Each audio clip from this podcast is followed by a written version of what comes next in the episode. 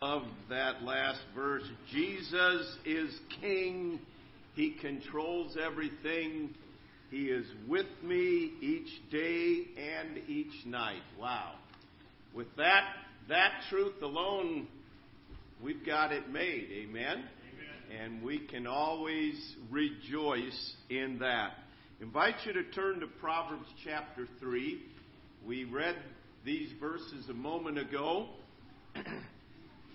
But this morning we want to deal with this aspect of trust. Um, we have dealt with in the last few weeks, following our study in Ephesians, we have dealt with the spiritual warfare that we're in. We've seen and been reminded of a coming tsunami.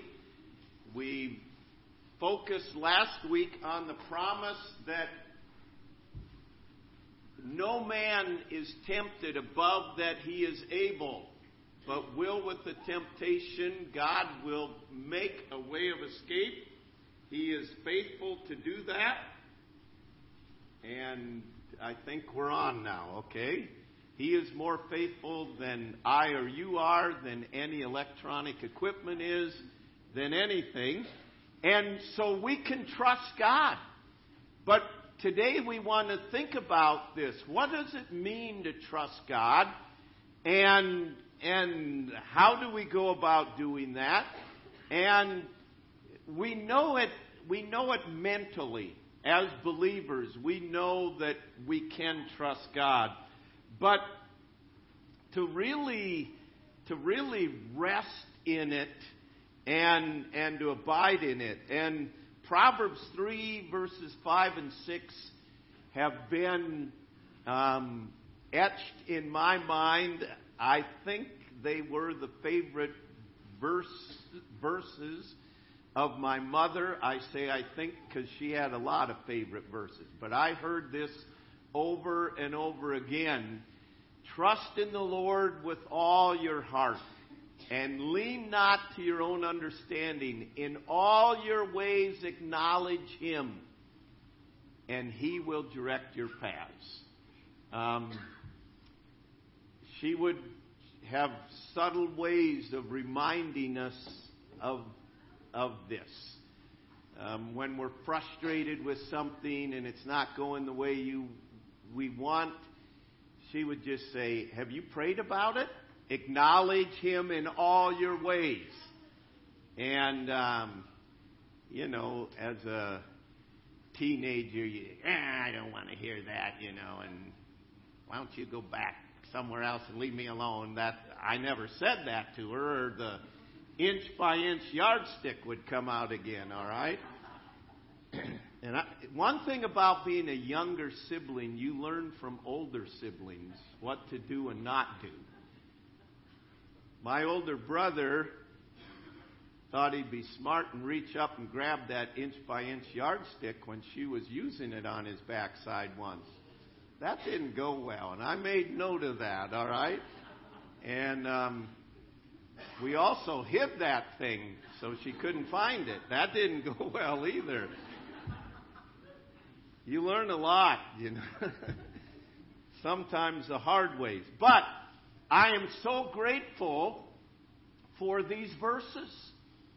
And, and it's easy to have them roll off our lips. It's easy for us to acknowledge them. But to the reality of really trusting God. And it, it seems like sometimes we limit, have you trusted Christ? And we limit that to salvation. We were talking about salvation. And, and it's true that it, it is trusting Christ for salvation. But our walk with God goes far beyond that. And in life, there come many instances where what we're trusting will be revealed, or God will put us in situations to develop us to trust Him more. To trust is to believe in the reliability, the truth, the ability or strength of something or someone. Now, when you think about that, to believe in the reliability, the truth, the ability, and the strength. Someone might be reliable. They, they may be speaking the truth, but they don't have the ability or the strength to carry out what is promised. So it, it's learning to trust that which has the reliability, speaks the truth, and has the ability and the strength to carry it out. Now, needless to say, we're pointing toward trusting God. But in order to trust God, you need to know God. And I, I don't just mean having received Christ for the forgiveness of sins. We often say, Do you know Christ as your personal Savior? Receiving Christ for the forgiveness of our sins is, is the beginning step of the walk of the Christian life. And needless to say, it is the most important step. But then that enables us to have spiritual life so that we are able to know God. He, he brings us into reconciliation through faith in Jesus Christ to fellowship with God, which was broken by sin. But now we're in fellowship with God, and that purpose is that we may know God. You cannot trust God unless you personally know Him. It's hard to trust people that you don't know. And God doesn't ask us to blindly trust Him. He wants us to learn to trust Him as we get to know Him. And the beginning way of how we get to know Him is through the Word of God. You think, we oftentimes think that faith or trust in God is some blind leap in the dark.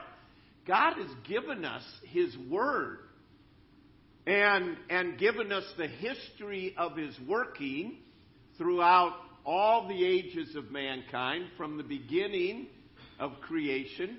He's not only told us about His workings through these ages, but He's told us about the very nature of Himself. That's what the Bible is. It is for us to read not as a good luck charm, but it's for us to get to know God.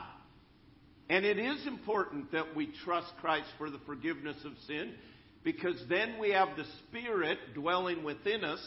The Spirit is the author of the Bible. He then is able to open our understanding so we understand it. But it's not just to get principles for life, it's not just to, to gain intellect about life wisdom, it is to get to know God and to know God's character. And trusting God first involves knowledge, and then it involves a matter of the will. We can know something, but if we don't walk in it, it doesn't help us. But it begins with knowledge. It begins with knowing God. It begins with knowing this is what God said, this is who He said He is, and because He's God, I can believe it, I can trust it, I can rest in it. So to trust God, I, am just quickly going to go through 10 things, and kind of as a matter of introduction here today, but to trust God, we must believe certain things about God. Number one, we must believe that He is. Hebrews 11:6. He that cometh to God must believe that He is. Number one, that He exists. It's not that He was, it's that He is. He, he isn't something past that has passed away and is no longer. He is. You must believe. You can't trust something that you don't believe is even there. And so it is. He must believe that He is, He exists, He is actively at work. We'll touch on that more in a moment. But we must believe that He is, and Hebrews 6, 11 6 goes on and then says, and that He is the rewarder of those that diligently seek Him. So, we must believe that God is the rewarder. Those who diligently seek God, if you're going to trust Him, you're going to have to believe He is going to reward those who diligently trust Him. Because there will come times between trusting Him, there may be a long period of time before you see any fruit of it. But you must believe that God is, and He will reward those who diligently seek Him. I'm trusting you, God. I'm depending on you, and it may not look like it's turning out good right now, but I am dependent on you, and I believed that. Number three, you must believe that His ways are perfect. As for God, his ways are perfect. Psalm 18:30. Um, we're so used to mistakes and failings that we often transfer what we see in human beings into God. God never has a plan B. I mean, sometimes we think, okay, God created Adam and Eve and that was plan A. Oh no, they sinned. Now what? I'll, oh, I've got plan B. I'll send Jesus Christ. No, this was plan A all the way through. And, and God is perfect in all his ways. We will never be able to get to heaven and, and find even one inkling where we can say, God, don't you think it would have been better if you'd done this? we will stand in awe at the perfectness of God's dealing throughout all of history and the perfectness of God's dealing in your life and my life, even though you may look at it, some things in your life today, and say, that was an abject failure. Or I don't understand anything that God is doing here. We will someday be able to say, Wow, God, you are perfect in all your ways, but now we trust Him that He is. Because, number four, He is all knowing.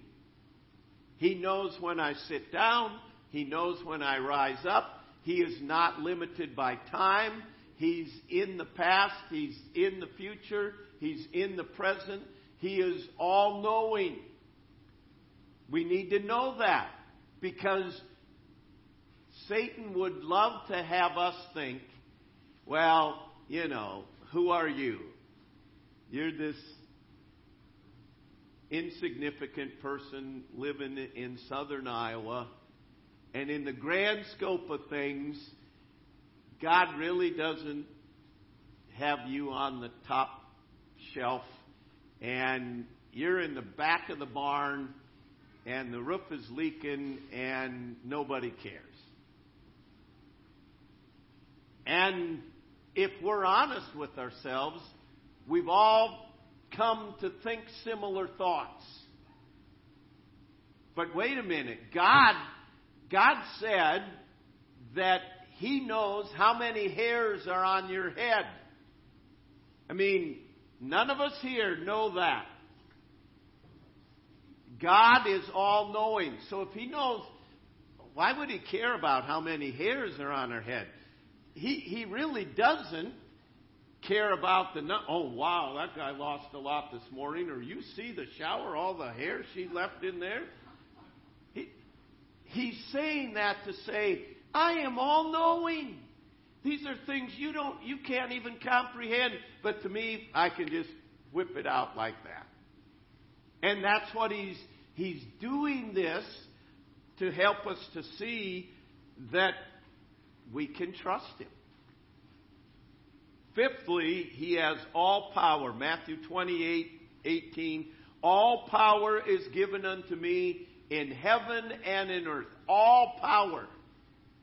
We sing the song, God can do anything, anything, anything. God can do anything but fail. He has all power. I mean, we stand in awe if we realize the, the power that was manifested in Him even bringing a half an inch of rain.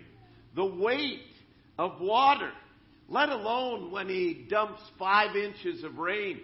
But that is nothing to manifest His power. But we often think of God as, well, God can't do this and He won't do this.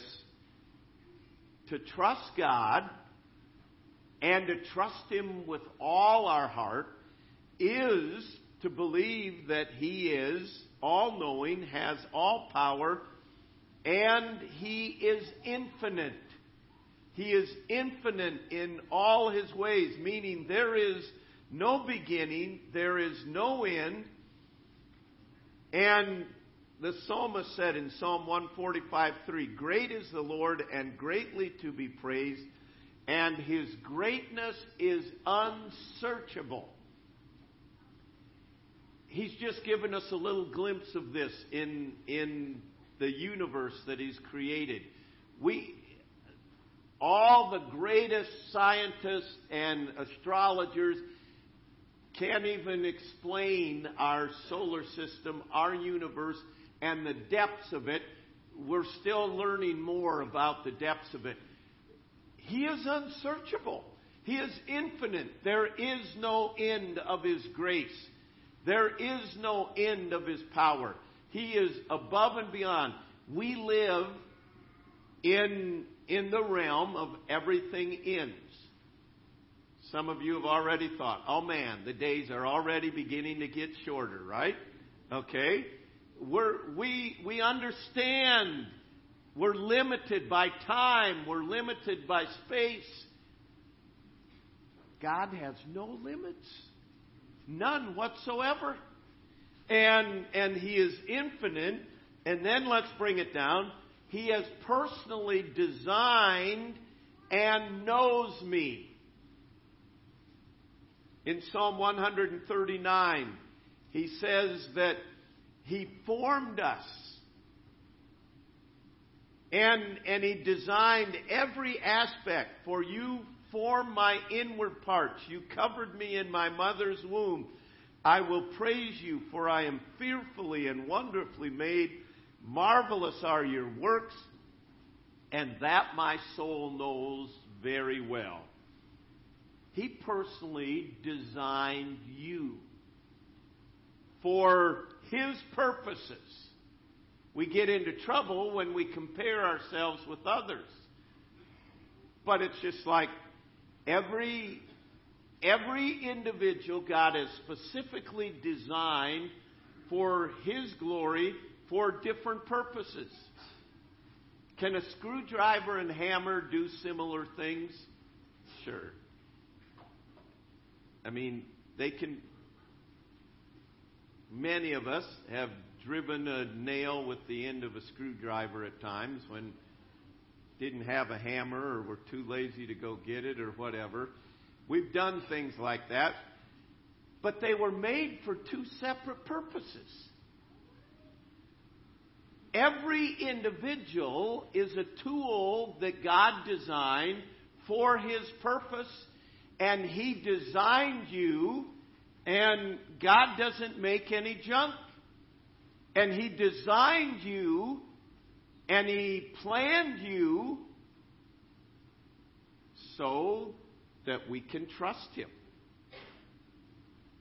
He personally designed me and knows me. He loves me with an everlasting, unending love, for God so loved the world that he gave, he said in 1 John, we love him. Why? Because he first loved us.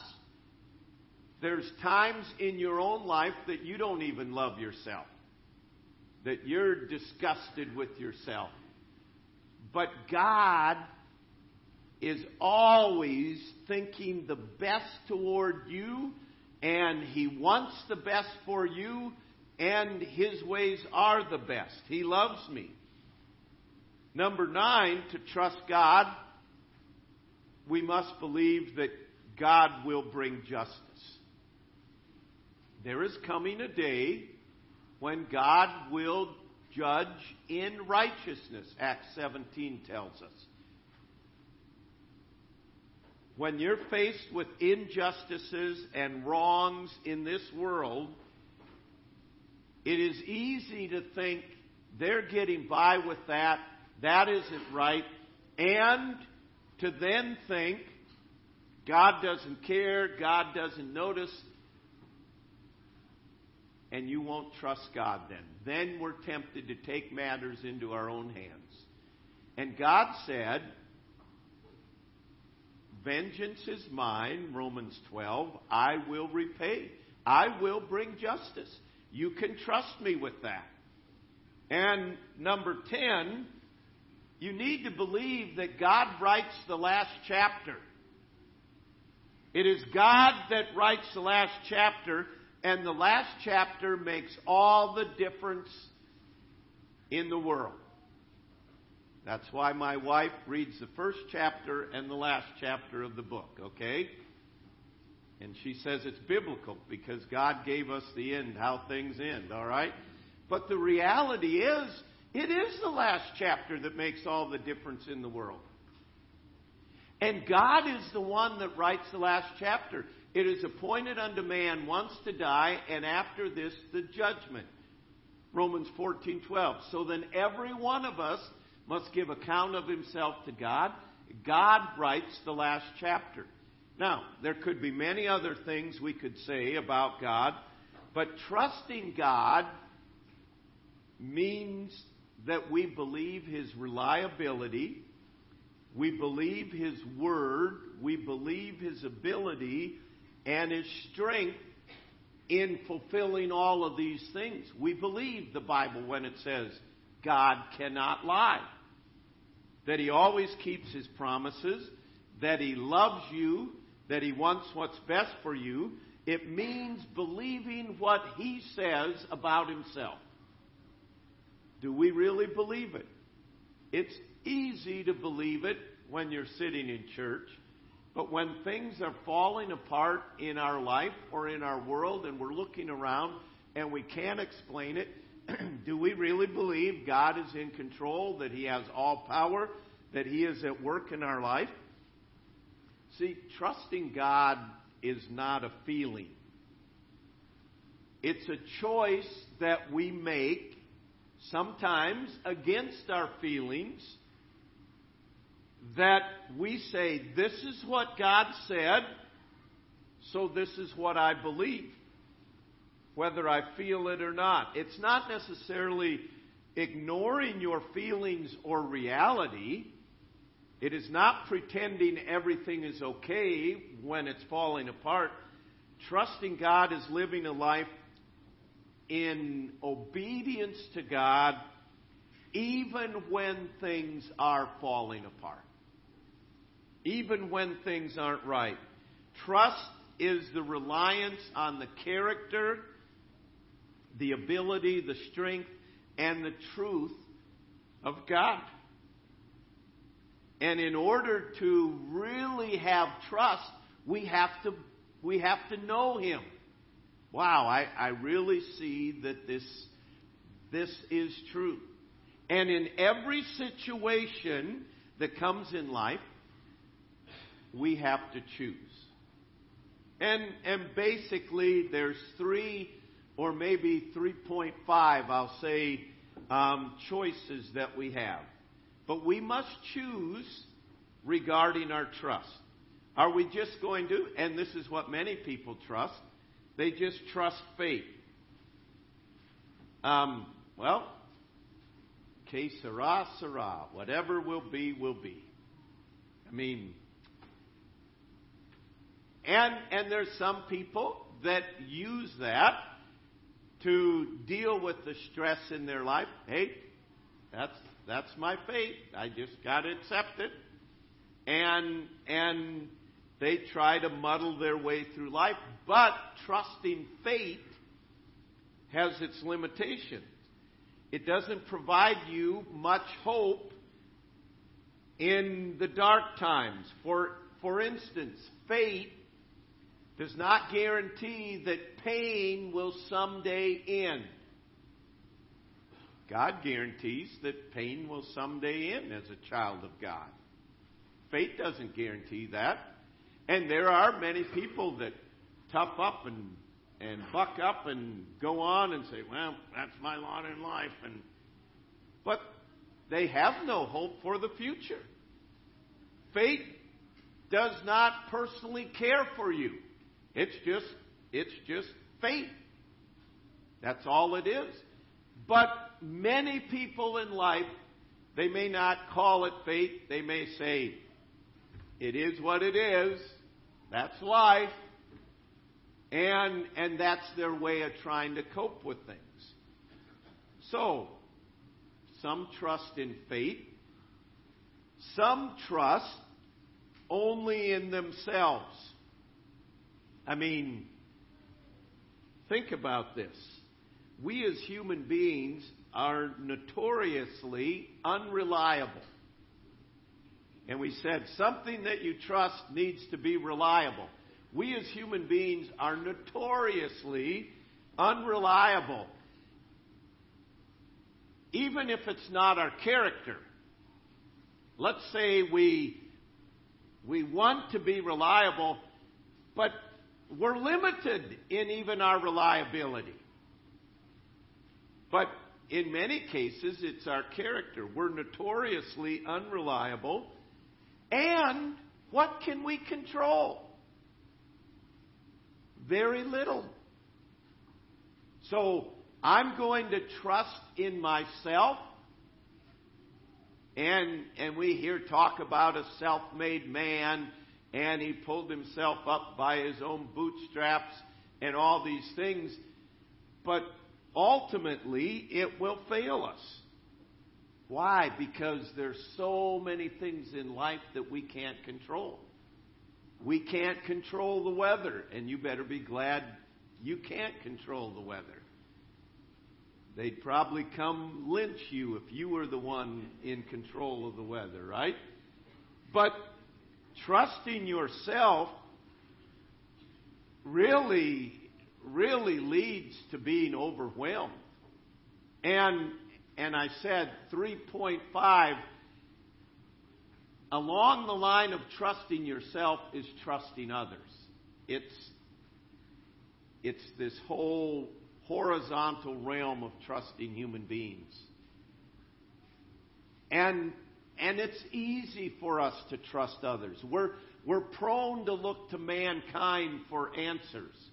We're prone to, oh, they can, they can give me a, an answer here. Or we look to ourselves. Now, you go back through that list of 10 things and compare. I'm going to trust myself. Well, my knowledge is very limited, but God's isn't. I'm going to trust myself. My power is minuscule and growing lesser every year, but God's is infinite all the way through. My ways are far from perfect. I mean, seldom ever perfect. But God's ways are perfect. So, honestly, this comes down to a no brainer. What are you going to trust? Are you going to trust life, faith? Are you going to trust yourself? or other human beings? Or are you going to trust God? See, I said earlier, when we trust self, it can lead to much mental unhealthiness. And in trusting self, people turn to all sorts of aids to trust self alcohol and drugs and pleasures and chasing money and, and all these things. And it's an evidence that there is still a great, great need. And people say, well, if you trust God, that's a crutch that you're using to get through life. Well, call it what you may, but if I went to a financial advisor that had never made a mistake, that knew what finances were going to do in the future, knew fully what they did in the past, knew what was going on today, and had all power to multiply my finances, you can call that a crutch. I'd call that wisdom, trusting that financial advisor. But we're dealing with something much more precious than finances. We're dealing with our soul. We're dealing with eternity. We're dealing with life. And yet we struggle with trusting Him. I mean, in, in thinking about this in recent weeks, I've, I've had to bow my head in shame and say, God, I have been an affront to you by my lack of trust to you. I mean, to come to God who has all power and all knowledge and all those things that we said, and He's perfect in all His ways, and I say, uh, I don't know if I'm, I don't know if that's right. I, don't know if I'm going to trust you. See, we don't say it like that, but we don't trust Him. And and think of think of the the slap in the face that is to God. What have I ever done that was wrong in your life, God says? What have I ever done in all of history? And and and you aren't going to trust me? No one loves you like I love you, God says. And you struggle with trusting me?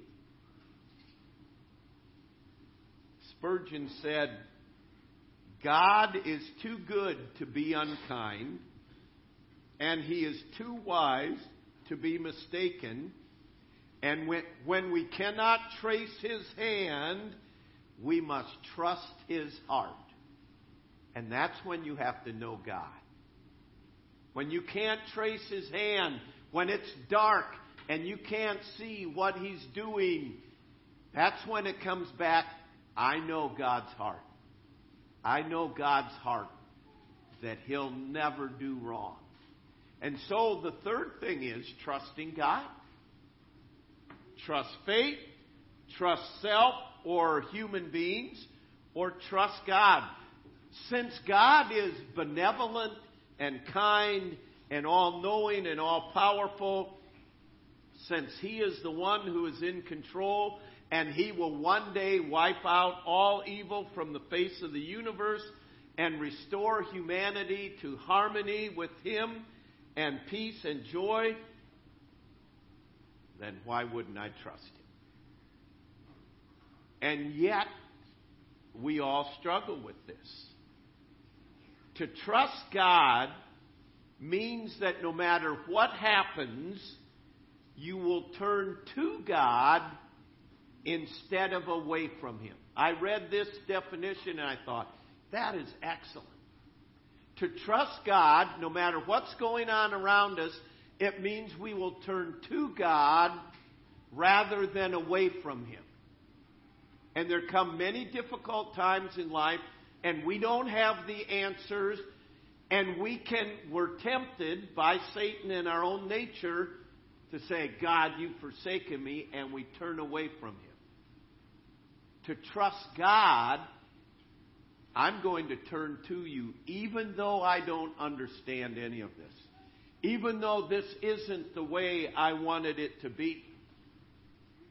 And God uses many different circumstances to teach us to trust Him.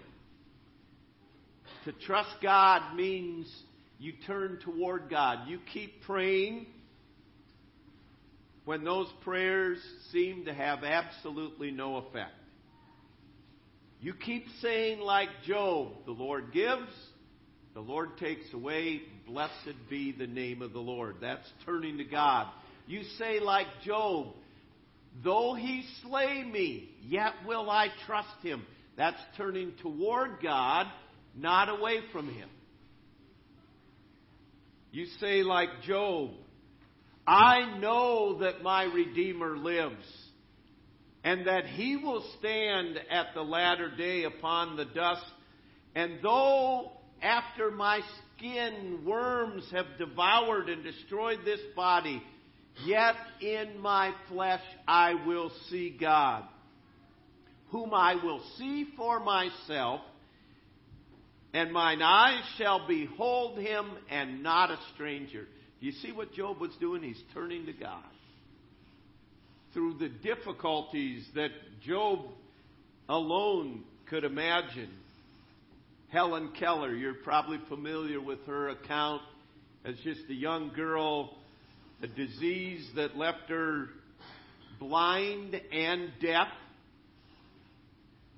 She gave four things to learn in life. Many, many great pieces of wisdom she gave. But these are the four things she said.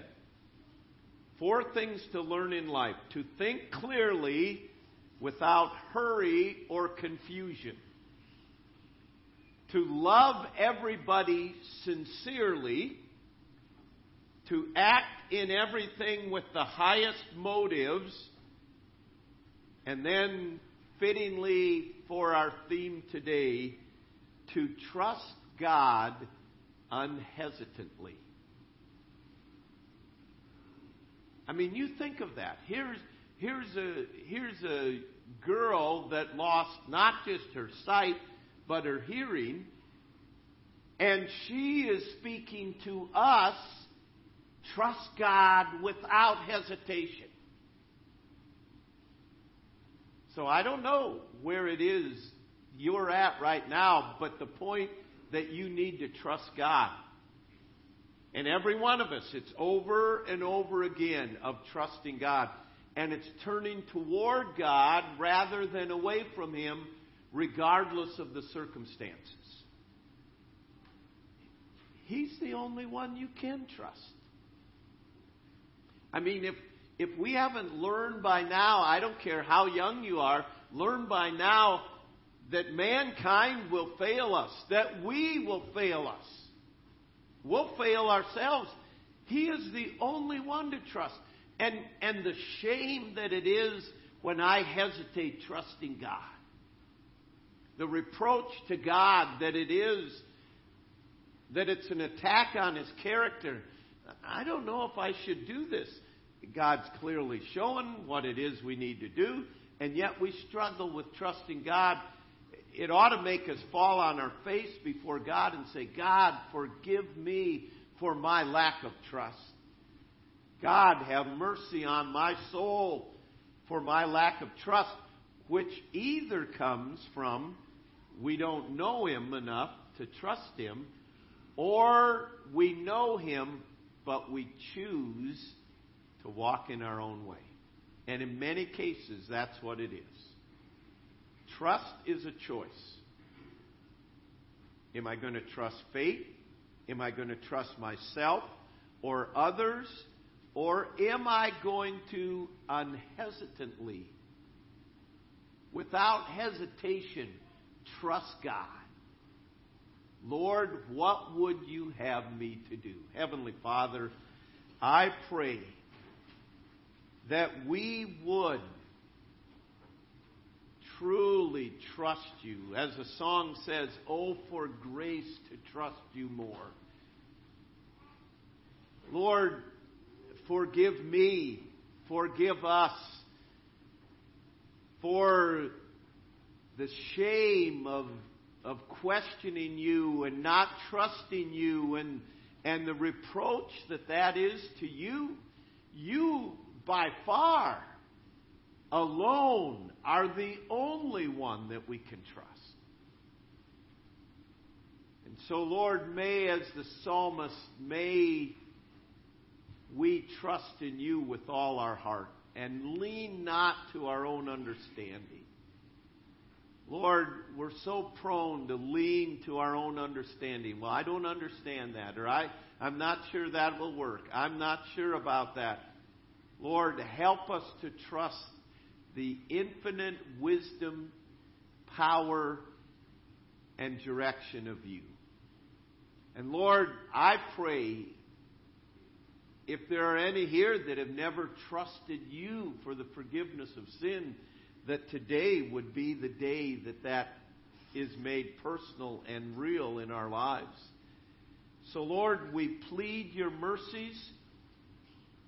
We ask that you would help us to pursue a knowledge of you that then would be manifested in our trust of you.